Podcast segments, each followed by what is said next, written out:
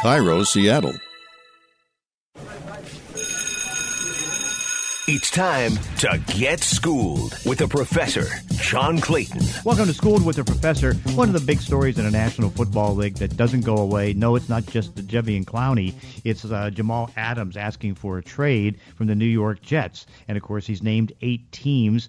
Doesn't look like there's much chance of a trade happening. But let's get into that story and more on Schooled with a Professor with Rich Cimini of ESPN.com, who covers the Jets. And so, uh, you know, how would you evaluate uh, the position Jamal's taken? I can understand that uh, he's upset that they haven't made a move toward him, but the timing isn't right in the sense that uh, nobody knows what the cap's going to be next year because don't know if people are going to be in the stands or not. Yeah, first of all, John, I, I would say that I'm not surprised uh, that Jamal has taken this stance. You could just see the storm clouds forming a few months ago. Actually, as far back as October at the trading deadline, when when there was some uh, bad blood, when the Jets uh, engaged in some trade talks with the Cowboys, with you know over Jamal, and Jamal didn't take it well. So you could just see this forming on the horizon, and it really maybe it came on quicker than I thought. You know, usually the teams do a dance a little bit, and then maybe at the end of the preseason, when it gets down to the regular season, the player asks for a trade. Uh, but in this case, it happened so fast. You know, in in mid June, the player asks for a trade, and you're right. You know, I don't think they're going to trade him. At least not that's not their plan right now. Uh, from everybody I talk to, the Jets have no intention of trading him. Of course, things could change, you know, a month or two from now. But I think that's their plan right now is to ride it out and see where this goes. Yeah. Now, uh, the one issue that he has, which he might have a little bit of an advantage on compared to the other draft choices in 2017, those that are on their rookie contracts, is that uh, first, you if you hold out into training camp, uh, you lose a year toward free agency. But one thing I guess that's you know, not helps him, but of course is on his side, is that they have the fifth year option next year, which means that uh, you know he can get into free agency in 2022. But what good does that do him? Because uh, again, it's like a, we're like for example, Dalvin Cook. Uh, if he holds out, he's a restricted free agent next year. And in the case of uh, Jamal, he's out there being a fifth year option guy. Yeah, I don't think that'll affect Jamal as much that the, the losing the accrued season because I don't think he's ever going to get to free agency. You know, because he'll get a new deal.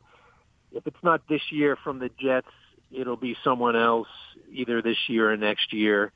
Um, so I, I don't think that is going to be a major deterrent for him. You know, the other part of that deterrent is forty thousand a day in fines which the team, uh, you know, has in, in his case, the team has the option of waiving it at the end if he signs a new deal. But you know, there's a chance that they don't waive it, and you know that's a lot of fines. You know, that's more than a million and a half dollars for a full training camp if you sit out. So, you know, that would be a pretty big deterrent, I would think. So it's fascinating to see how this will play out. I don't think he'll show up for training camp. Uh, I mean, he's already made it clear he doesn't want to be on the team so why would he show up for training camps? I, I do not expect him to be in camp on time. Yeah, go over uh, where this relationship started to go. You mentioned the trade deadline in October. There seemed to be trade talk with the Dallas Cowboys, and it makes you kind of wonder, you know, what's going through the mind of the Jets front office and coaching staff when here's one of your best players, if not the best player on your team, and you're willing to trade him. Yeah, I think uh, you know Joe Douglas is a new general manager. You know, I, I like Joe's potential in the position. I think he's you know got a good plan, but he may have made a mistake or two along the way. Uh, I think last October at the trading deadline, you know, I think he told Jamal, "Don't worry, we're not going to trade you." And the next thing you know, he's talking to the Cowboys, and that really upset Jamal, which he blasted uh, Douglas on Twitter. And you know, I think Joe Douglas is philosophy, which he holds for every player, is that if someone calls, he's always going to listen.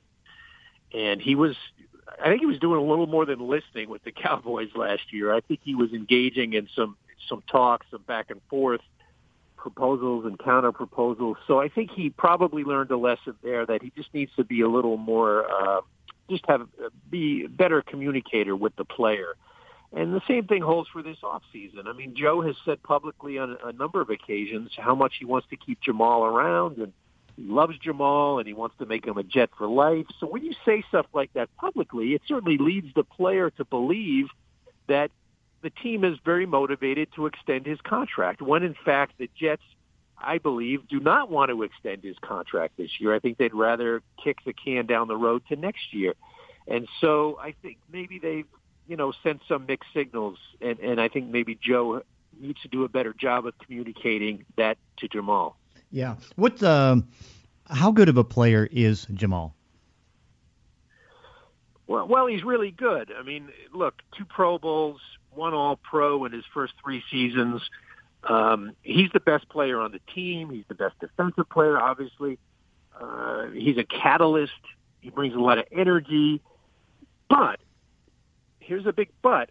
He's not Troy Polamalu as a safety. He's not Ed Reed as a safety. He's not a generational type safety because he doesn't intercept the football. He's got two interceptions in three years, and he's a box safety. Now, he's a very good box safety, but he's not the guy who's going to change the game with a play on the ball. And he got a lot of sacks last year. I think it was six and a half I think a lot of that credit goes to Gregg Williams for putting him in that position to make plays at the line of scrimmage and make plays in the backfield. But he's a really good player. You know, you could make a case that he's the best safety in the league, but I just don't think he's one of those, you know, like I said, a Reed or a Polamalu, uh, a Ronnie Lott type safety. I'm sure with uh, so much time on our hands right now and not a lot of news, you've gone through the eight teams that he's brought up uh, which could yeah. now again uh, that's obviously the Jets call, and my guess now that you know they're not going to trade him. But how would you kind of rank the top three teams in being able to acquire him? Well, I would rank them. I, I don't think they would send him in the AFC. I, I would think they'd want to send him to the other conference. Um, you know, so certainly Philadelphia jumps out simply because Joe Douglas has strong ties to Philadelphia worked there as an executive for a few years. So you know, you, you know, I, I think we've seen a tendency with with this Jets regime. They like to do deals with the teams they're familiar with. So uh, that would be one team, surely, and certainly the Cowboys have to be ranked at or at the top of the list, or certainly near the top, just because of the what happened last October. I think a lot of that depends on what happens with Dak Prescott. You know, uh, if they sign him to a long-term deal, and can lower his cap charge, then maybe they have room for for Jamal. Now I know this for a fact. That is Jamal's number one team. You know, he lives in Dallas. He grew up in Dallas.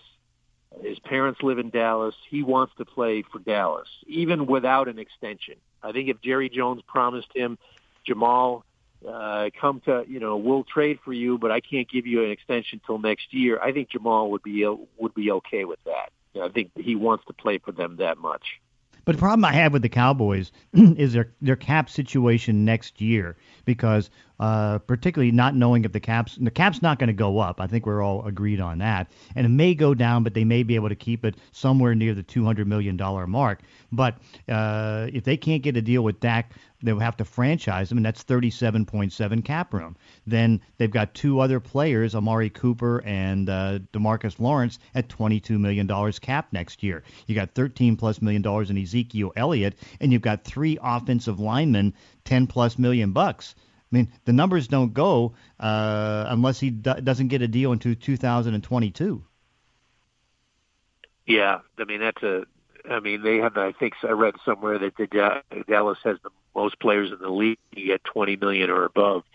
So I mean, you can't. You have to draw the line somewhere, you know. And so I think that that could be a tough squeeze for for Jamal going there. Um, you know, I think uh, Houston is a, another team that I think he really likes. We know Bill O'Brien has become kind of a trading maniac this off season, so you never know about Houston. Uh, I think the Jets would prefer to send him out of the conference, but again, they haven't given him permission to talk to any teams yet. You know, the Jets right now aren't even motivated to trade him. Uh, I think they, if they had their druthers, he would just play this season under his current contract. But you know, we'll see how that goes. Yeah. Where would where would you put Seattle in the mix? Because uh, you know, being out here in Seattle, I think there's no chance because they're so loaded at safety. You know, they got Bradley McDougald, who was a Pro Bowl alternate two years ago, Quandre Diggs, who's been a Pro Bowl alternate for two years, and they can't hardly get Marquise Blair, who's a talented young uh, second round choice, uh, in position to get in uh, too much on the field. So I think this one would not be the fit. Yeah, and the thing with Jamal, I mean, with the money, he wants to be. Uh, he not only wants to be the highest paid safety in the league, which would take him past Eddie Jackson of Chicago, who's about fourteen point six a year. Um, he'd like to leap that. I mean, he just doesn't want to go past that. I think he wants to take a big leap past that number.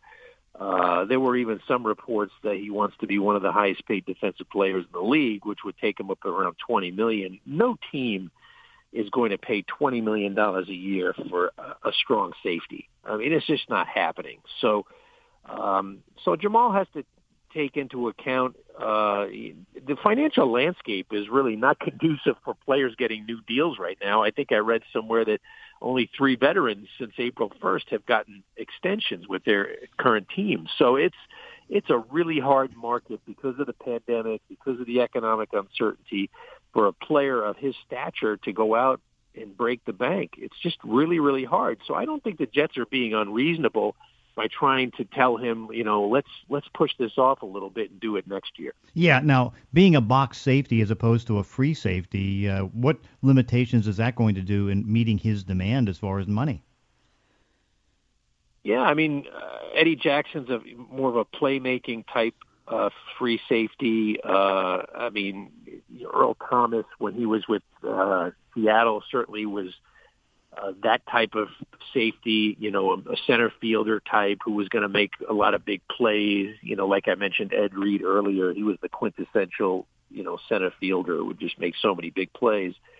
And, uh, you know, I think teams are willing to pay for that a little bit more than a box safety. Uh, in fairness to Jamal, I mean he's really good at what he does, and he and he does line up in a lot of different positions. He's almost like a, a hybrid safety slash linebacker, uh, and he can cover when he's out. You know, he can cover someone in the slot. It's really not his forte. I think the Jets, Gregg Williams, a pretty smart defensive coach, and he uses them in the right positions. And he he got him a bunch of sacks last year, but I think actually five of those sacks came in two games where they faced uh, rookie quarterbacks. So you know they took advantage of a very uh, favorable matchup there, and he he fattened up his statistics in those games. Yeah, going back to the uh, signing of uh, ex- extending players, I, I think it's going to be without question the worst year for that to happen. Like, for example, the 217 draft is right now supplying most of the players that are going to be free agents next year. And so far, only three of those guys have gotten extensions.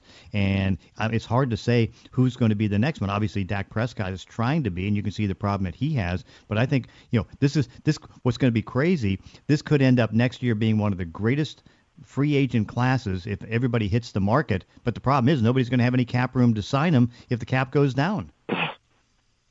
Yeah, I think the way the way the Jets are figuring it, and and they're taking a very conservative estimate. They're estimating that the cap is just going to be flat for next year. I don't think they're anticipating any any increases, but and they think it'll remain steady, you know, right in that 198 to 200 range.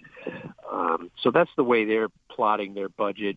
And you know, they also have Sam Darnold coming up next year. He'll be eligible for a new contract. And, you know, he hasn't quite earned it yet by his play, but if he has a good year this year, then he would be in position next year. So I think the Jets are thinking they're taking a macro view of the whole situation. It's just not Jamal. It's um it's Sam because as you know, John, I mean, you saw it with the Seahawks, you know, when they had to pay Russell. When when you have a, a quarterback on a rookie contract, it's such an advantage when you're building your team. And once he gets the big money, it changes your whole financial structure. And so the Jets are trying to milk this window they're in right now with Darnold. And so that's some of the factors that Joe Douglas is considering. Yeah. Have they been able to be successful in that? Because, I mean, you look at the roster and you don't see many Pro Bowl players other than Jamal Adams. And you don't see, I mean, I know that they were aggressive last year, probably over aggressive. And this year, uh, they were, you know, budget oriented. I mean, have they done a good job of building a roster around Sam Darnold? Yeah, I don't think they've done a great job. Uh, Pro Football Focus came out with their team rankings, you know, which we published in uh, on ESPN.com this week, and the Jets were ranked 28th, you know, in, in roster, and so I mean, that's not great. no. And so I don't think they. I mean, they. I think they did make some improvements to the offensive line, but uh, they still have a ways to go, and they still don't have enough weapons around him, and uh, so you know, they could be wasting some prime years here for Darnold to build under this rookie quarterback window. What hasn't worked so far for Darnold? Uh, I, what I just mentioned. Yeah. You know, the supporting cast. His line was terrible last season. He's never really had a good running back. You know, Le'Veon came in with all the hype last year, but he really had a, a historically bad year he averaged 3.2 per carry, which was the worst in franchise history for a feature running back. And I think that goes hand in hand with the offensive line. So Darnold's never really had a good running game. So they've never really been able to exploit play action. And it's just put a lot of pressure on him. It seems like he's in third and long. So I think that's part of the reason why he hasn't flourished.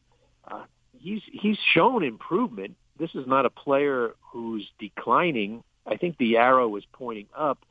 He maybe hasn't improved as much as everyone thought he would. So he's just got to make better decisions in pressure situations like third down and against the blitz.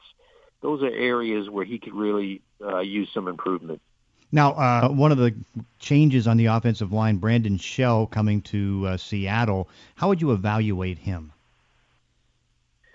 You know, Brandon's uh, he's a good run blocker in a certain scheme. Uh, I don't think he's great in pass protection. You know, he's not the most athletic guy. He's more of a road grader type than really. Uh, you know, I don't think he's great in his own scheme because he's just not the most agile guy in the world. But uh, you know, a real quiet guy, hard worker. Uh, and so, you know, the Seahawks I'm sure we'll use him at right tackle, which is where he he should be, and uh, a pretty durable player. I don't think you have to worry about too many injury issues with him.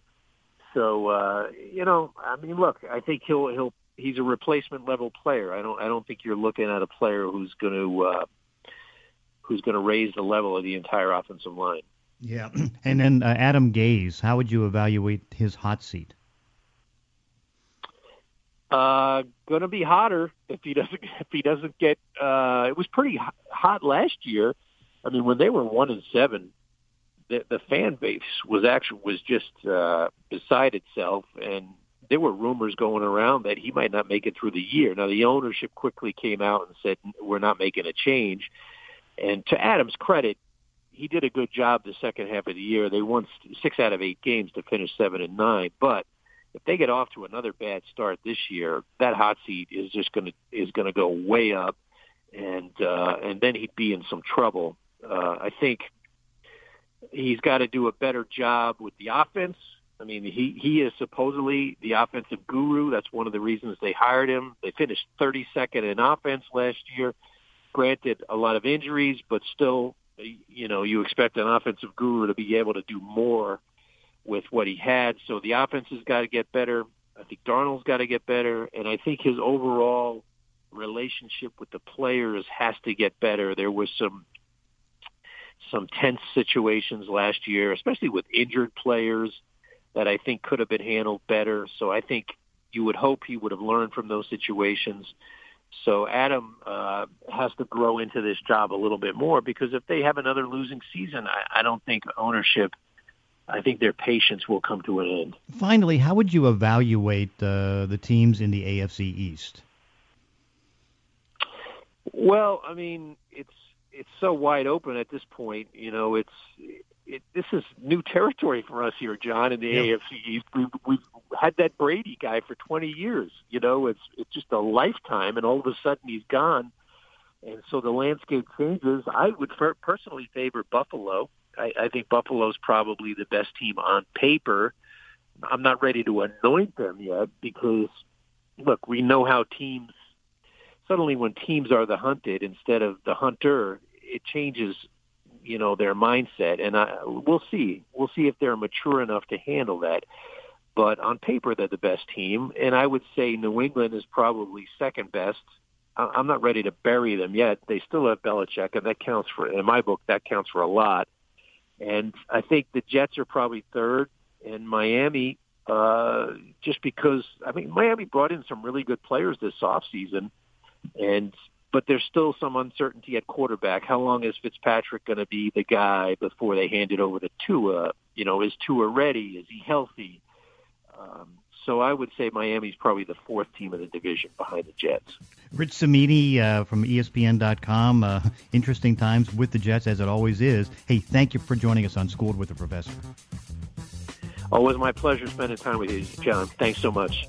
And that does it for this week's podcast. In between episodes, you can follow me on Twitter at Clayton ESPN. If you enjoy these weekly one on one conversations, consider leaving a review on iTunes or wherever you're listening to the show. Thanks for listening. See you next time on Schooled with the Professor.